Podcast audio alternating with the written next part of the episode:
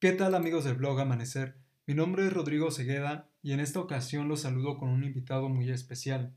Él es Gennady Burques, es licenciado en Filosofía por la Universidad Autónoma de Baja California, es masoterapeuta clínico, actualmente está cursando la maestría en Psicoterapia Humanista por la Universidad Nexum de México, es conferencista e investigador desde 2008 en temas variados como filosofía de la India, filosofía china, filosofía tolteca, Carlos Castañeda, filosofía de la psicoterapia y Nietzsche.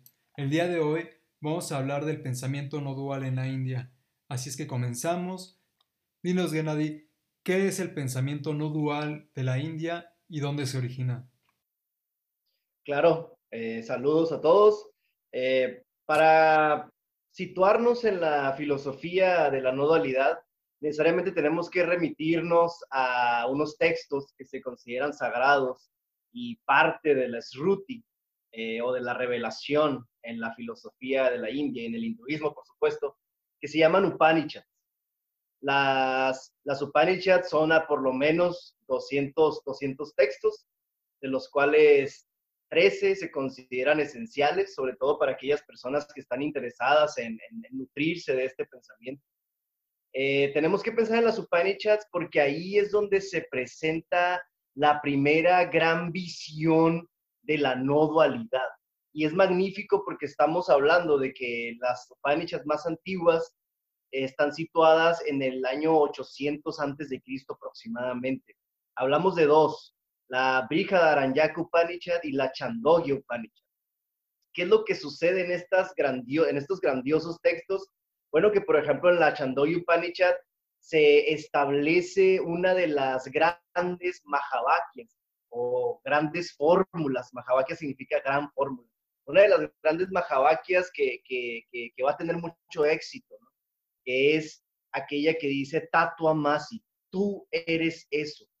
Para decirlo de una manera muy resumida, eh, esto se refiere al hecho de que al final de cuentas el sabio es Betaketu en la, chando, en la Chandoya, eh, le hace ver a su hijo que aquello que es la esencia misma del cosmos es también la esencia que mora en su propio corazón. De hecho, esto podemos establecer que es la principal ecuación de la filosofía no dual o de la filosofía advaita. ¿Cuál es? Brahman es Atman. Lo voy a explicar brevemente cuando en la filosofía de las Upanishads se habla de Brahman, eh, estamos refiriéndonos a la, esencia cósmica, es el fundamento del cosmos. Es aquello, según, según una magnífica Upanishad, es aquello por lo cual eh, los seres viven, aquello de lo, cual, de lo cual vienen o se originan y aquello hacia lo cual parten al morir es un concepto que me parece extraordinariamente bello, porque ciertamente estos primeros sabios de las Upanishads ya se estaban preguntando cuál es la fuerza que sostiene a todas las cosas en el cosmos, ¿no? Y, obviamente no me dejarás mentir que ese es uno de los principales pensamientos filosóficos. ¿Cuál, ¿Cuál es aquella fuerza que unifica todo? Y a esta fuerza, a esta potencia, le denominaron Brahman, con una H intermedia. Brahman puede traducirse como poder sagrado. Sí, es, la traducción que, a mí más me agrada, que a mí más me gusta. Eh, también muchos lo han traducido como, como ser, ¿no? con S mayúscula, por supuesto. No, no es muy correcto traducirlo como Dios, al menos que se advierta que solamente es una analogía o un equivalente. Sí, hay que tener mucho cuidado. Y ahora cuando, cuando la Upanishad se dice Atman es Brahman, también tenemos otra parte de la ecuación que es Atman con T. Atman es, eh, eh, se le ha traducido como yo trascendental, se le ha traducido como espíritu o alma, ¿no? Eh, se le han dado muchas traducciones, perdón, distintas, pero lo podemos pensar como la esencia de los seres humanos, que al final de cuentas es exactamente la misma, la misma que la esencia del cosmos. No sé si me estoy explicando hasta aquí, Rodrigo. Sí. Eh, cuando te refieres a la esencia de los seres humanos, ¿te refieres en específicamente a la conciencia o te refieres a algo porque me llama la atención que lo, que lo mencionas así. Claro, mira, es muy interesante tu pregunta porque eh, este, este concepto, Atman, se, se, han utilizado algunos equivalentes y uno que me gusta mencionar es Purucha, P-U-R-U-S-H-A, Purucha. Purucha es un término muy utilizado en el yoga y a mí me gusta decirlo porque Purucha se puede muy bien traducir como espíritu o como conciencia, haciendo la advertencia siempre de que es una, es una conciencia sin un contenido, es decir, es una conciencia que no está atravesada por objetos exteriores. Me explico un poco más. Si nosotros revisamos una Upanishad que se llama Mandukya, que es uno de los más breves, es, muy cortito, eh, en la manduquia se habla acerca de cuatro estados de conciencia posibles en el ser humano.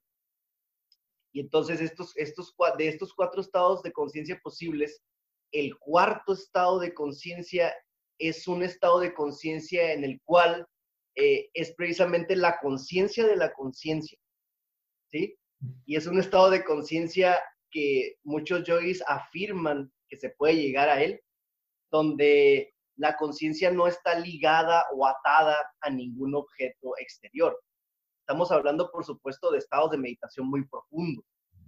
Estamos hablando de, de, estados de conciencia donde el yogi a veces lucha durante años por desligarse, por aislarse de la, de la influencia del mundo exterior y entonces quedar en un, quedar en un, estado de, donde la conciencia es consciente de sí y al mismo tiempo ese estado de conciencia tan específico y tan peculiar provoca un estado de pacificación existencial, provoca un estado de ananda, le llamaría en la India, o de alegría, de alegría no condicionada. ¿sí? Entonces, cuando, cuando, cuando haces esta pregunta, podemos decir que es, es la conciencia, sí, pero no es esta, esta conciencia esta conciencia ordinaria o, empírica de todos los días. De hecho, si quisiéramos hablar de la conciencia empírica, tendríamos que utilizar otra terminología, ¿no? Como, como ahamkara, por ejemplo. Eh, cuando estamos hablando de Atman, nos estamos refiriendo a un tipo de conciencia que está más ligada a un silencio interior, ¿sí? y que está más ligado o, vinculada a, una, a una libertad con respecto a los fenómenos exteriores. No sé si alcancé a responderte. Sí, o sea que de este modo, digamos que esta conciencia serena, ¿no? Eh, pacificada que mencionas, que es propia del ser humano, al vincularla con Brahman, entonces estaríamos hablando de que también esa esencia eh, propia, ¿no? De, de Brahman es justamente también esta serenidad, esta conciencia pacificada. Exactamente, sí, es como, es como si, si hiciéramos una investigación o un experimento de imaginación más bien, donde pudiéramos ir capa tras capa, ¿no? Eh, investigando qué hay, qué hay debajo de las moléculas, qué hay debajo de los átomos, etcétera. Si pudiéramos hacer esa imaginación, en la India te dirían, lo último que, que está debajo de todas las partículas, etcétera, es la conciencia. Y, a ello, y, a, esa, y a esa conciencia le, llama, le llaman Brahman. Insisto, no es la misma conciencia ordinaria, porque se, a veces se usa muy fácil la onda de que, de que todo es conciencia, etcétera. Sí, pero desde ese punto de vista, el universo es intensamente consciente o inteligente, pero desafortunadamente los seres humanos en el estado, en nuestro estado ordinario, de, semi-vigilia o de semi-sueño, ¿no? Como dirían los sufis, eh, nosotros no tenemos contacto con esa, con esa, con esa conciencia originaria. Ok, sí, porque justamente un poco lo que leía es que en, toda en, en, las partes, ¿no? Eh, digamos, en la, la, subdivisión de partes, ahí es donde se encuentra, ¿no? Eh, esta, esta cosa que conforma esencialmente todo, ¿no? Y que ahí es donde se puede descubrir, ¿no? Y que el ser humano en este proceso de introspección puede redescubrirse como Brahman, ¿no? Digamos, en cierto sentido. Me, me gustaría un poco para que ubicaras a la gente que nos escuche y que no tiene tanta idea. Eh, generalmente cuando pensamos en la India o en los dioses de la India, pensamos en un panteón enorme, ¿no? en un panteón eh, múltiple y que, y que difícilmente se le puede asociar con un monoteísmo o con una unicidad divina, ¿no? Para ser más exactos en, en el concepto. Pero explícanos cómo se relaciona esta multiplicidad de dioses y cómo se reduce a un pensamiento no dual o cómo se puede reducir a una unidad trascendente. Claro, es una excelente pregunta. Eh, de hecho, si nos vamos a los textos más antiguos, por ejemplo, el Rig Veda, ahí es donde va, van, a aparecer una gran cantidad de dioses, Agni, Indra, Varuna, etcétera, ¿no? Eh, y, la, y, la, pregunta es muy pertinente, ¿no? ¿Cómo de, este, de esta multitud de dioses, entre comillas, politeísmo, ¿no? ¿Cómo es que se llega a este concepto o a esta noción, a esta experiencia de la unidad? Muy bien. Eh, esta percepción de la unidad, eh, a esta percepción de la unidad se llega a través del ritual. Es una idea que a nosotros nos puede sonar un poco extraña, pero eh, el, primer pensamiento de la India que está en el Rig Veda es básicamente ritualístico. O sea, hay una gran relación entre rito y mito ahí. Y, el principal objetivo del rito védico era invocar a los devas, invocar a los dioses, a los, a los luminosos. Y lo que sucede a través de, de, estas prácticas es que poco a poco, y esto estamos hablando de un periodo de tiempo bastante largo, poco a poco los sacerdotes, los brahmines, se dieron cuenta de que ellos mismos eran tanto el sacrificante como lo sacrificado. Es una idea hermosísima que encontramos en muchos mitos, por cierto. Es decir, eh, la idea de que, por ejemplo, cuando un cazador de venado en, ciertas, en ciertos pueblos originarios eh, va a cazar el venado para poder cumplir con sus rituales, pienso, por ejemplo, en los huirráricas, ¿no? Malamente llamados huicholes. Cuando ellos van pues, a la casa del venado, en algún momento como parte de su desarrollo espiritual necesitan darse cuenta de que ellos mismos son el venado que van a cazar. me explico? Entonces, en, el, en, el ritual védico se llega al concepto de unidad percibiendo que en el fondo no hay diferencia entre el animal sacrificado y yo que, que ejecuto el sacrificio y al mismo tiempo no hay una distinción entre yo, el, lo sacrificado, y la el poder que se produce a la hora del sacrificio. Por supuesto, para, para llegar a esto se necesita, como siempre se subraya en el pensamiento de la India, se necesita que el ritual esté realizado eh, en un estado de atención superior. Y también tenemos que decir aquí que eh, en, el Rig Veda se habla muchísimo acerca de una bebida extática, de una bebida sagrada, que es el soma. Eh, no se sabe muy bien, no, no, se sabe así con exactitud qué tipo de bebida era, pero lo que se sabe es que definitivamente era un enteógeno. Lo cual entonces también nos habla de que estas primeras visiones de la unidad o de, o de la dualidad provienen definitivamente de una experiencia eh, chamánica, extática, alucinógena, donde obviamente aquí no estamos ante, no estamos ante un evento meramente especulativo o imaginativo, eso me interesa subrayarlo. Estamos ante un evento muy claro donde estos primeros sabios de, de, la, de las Upanishads realmente eh, se, se, sintieron y percibieron esta, esta unidad originaria. ¿Sí me explico? Y dinos, Gennady, ¿estos dioses cómo se vincularían con Brahman como expresión, digamos, inmanente de eso que es trascendente? Claro. Los filósofos upanishádicos se dieron cuenta de que todos los devas o dioses solamente eran máscaras o disfraces de una unidad, de una fuerza fundamental. Esa es una idea también muy importante. O sea, todo el panteón védico con, con sus 3.000 dioses, dirían actualmente la India, son todos esos, son solamente diversos disfraces o máscaras o representaciones o títeres, podemos decirlo así, de una, de una fuerza fundamental que es impersonal.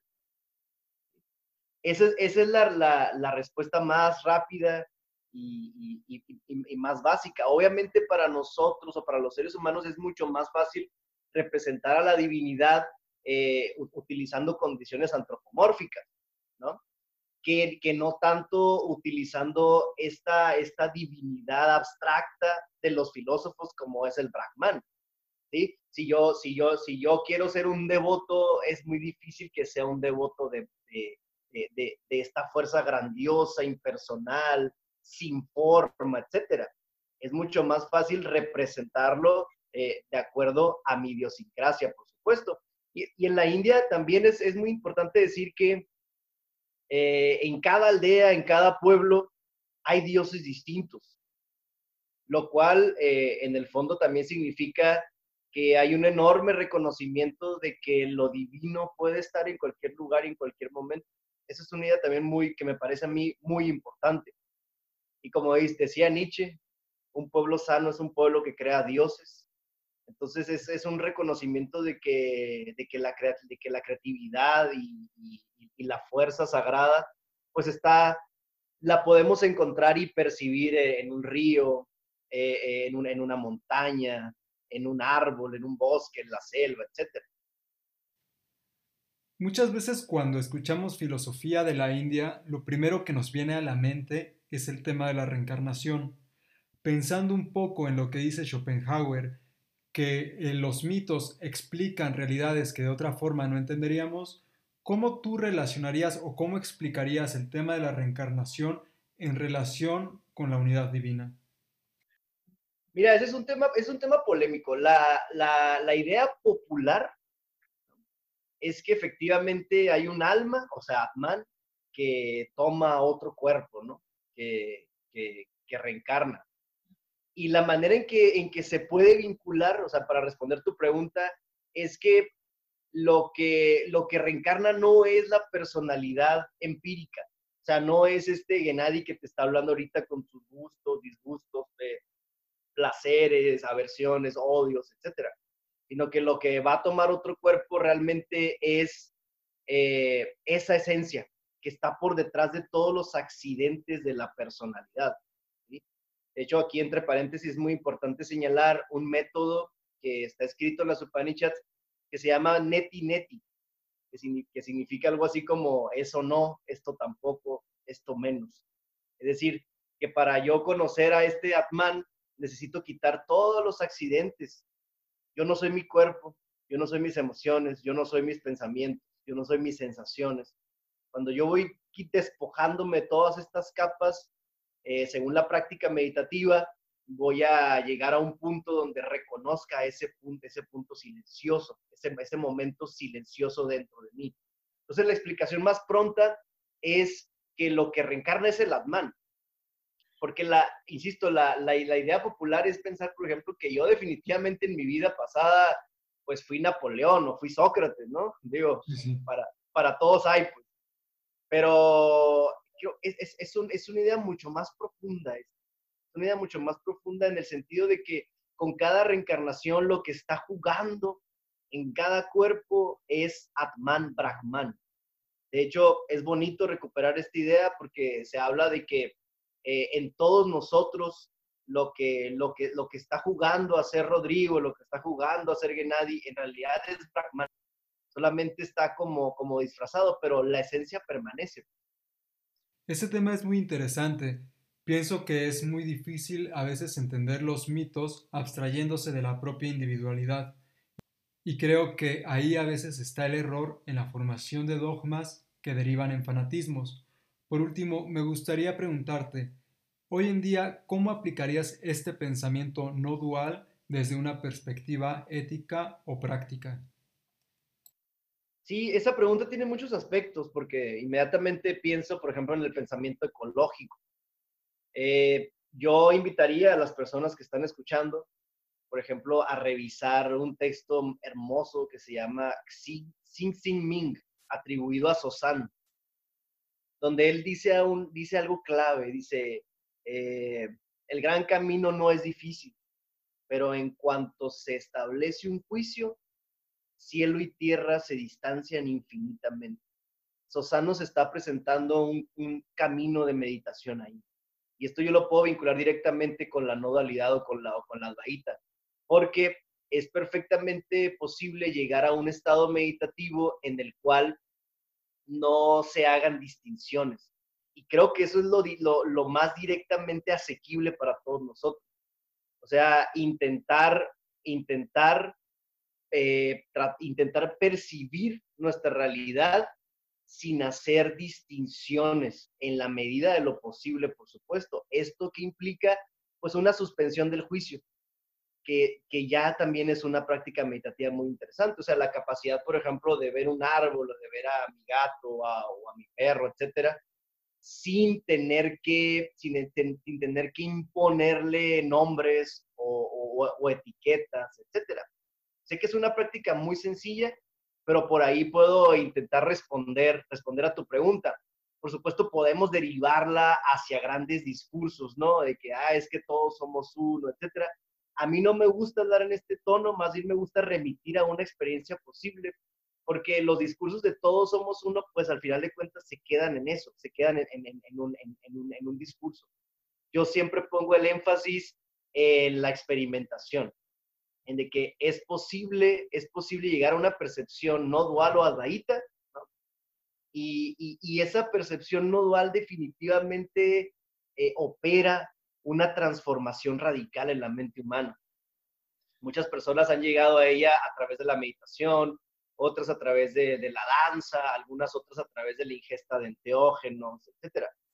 Pero todas las personas que han llegado a esta percepción cuando es real, por ejemplo, inmediatamente reconocen que hay algo dentro de ellos que no puede morir. Es, es, es lo que llama, ya lo que llamarían la iluminación, ¿no? En términos populares hay algo que no puede morir. O sea, eh, va, a terminar, va a fenecer mi personalidad empírica, pero hay algo dentro, el Atman, por decirle de alguna manera, que no puede morir, porque está, está profundamente, íntimamente conectado a la totalidad. ¿De acuerdo? Sí, o sea que esto de suspender el juicio, de regresar a esta serenidad, a esta imperturbabilidad. Es un poco lo que nos decías al principio de regresar a Brahman, a la esencia divina, y en ese sentido, pues no habría diferencia entre yo y otro ente, por lo cual no podría yo hacerle daño sin pensar que me estoy haciendo daño a mí mismo. Sí, sí, y es, muy importante también decir que eh, las filosofías de la India, y no, no digo hinduismo porque el budismo y el jainismo, por ejemplo, no son hinduismo, pero las filosofías de la India van siempre a remitirnos a campos de conciencia. Esa es, es una de las diferencias con respecto a la filosofía europea. En la India, se, en la India pensamos en campos de conciencia, lo cual también significa que nos remiten a ciertas, a, a ciertas experiencias. Y para mí es, es sumamente, sumamente importante que, las personas que escuchan y, intenten meditación. Esto siempre está hablando acerca de nosotros también. o sea, cuando se habla de, no dualidad, cuando se habla eh, eh, del aislamiento de la conciencia, de la suspensión del juicio, no es un pensamiento alejado de nuestra vida cotidiana, sino que siempre está hablando acerca de, posibles transformaciones en nuestra conciencia. Si no, entonces fuera una filosofía alienada. ¿Tú cómo le recomendarías empezar a las personas que están interesadas en este tipo de conocimiento, en un conocimiento que rompe la dicotomía entre sujeto y objeto, en el que no hay esta diferenciación? Sí, definitivamente es, importante aquí darnos cuenta de que en este tipo de prácticas el, mismo sujeto es el objeto.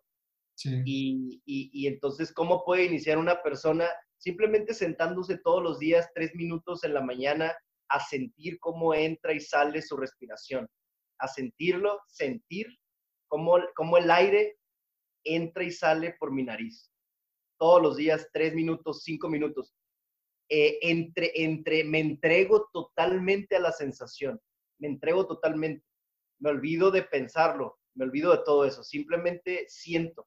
Y con este, con este acto de concentración que parece muy sencillo más y hasta trivial, esa, la, la, persona que lo empieza a practicar se va a dar cuenta cómo, cómo de pronto su conciencia se va a comenzar a unificar.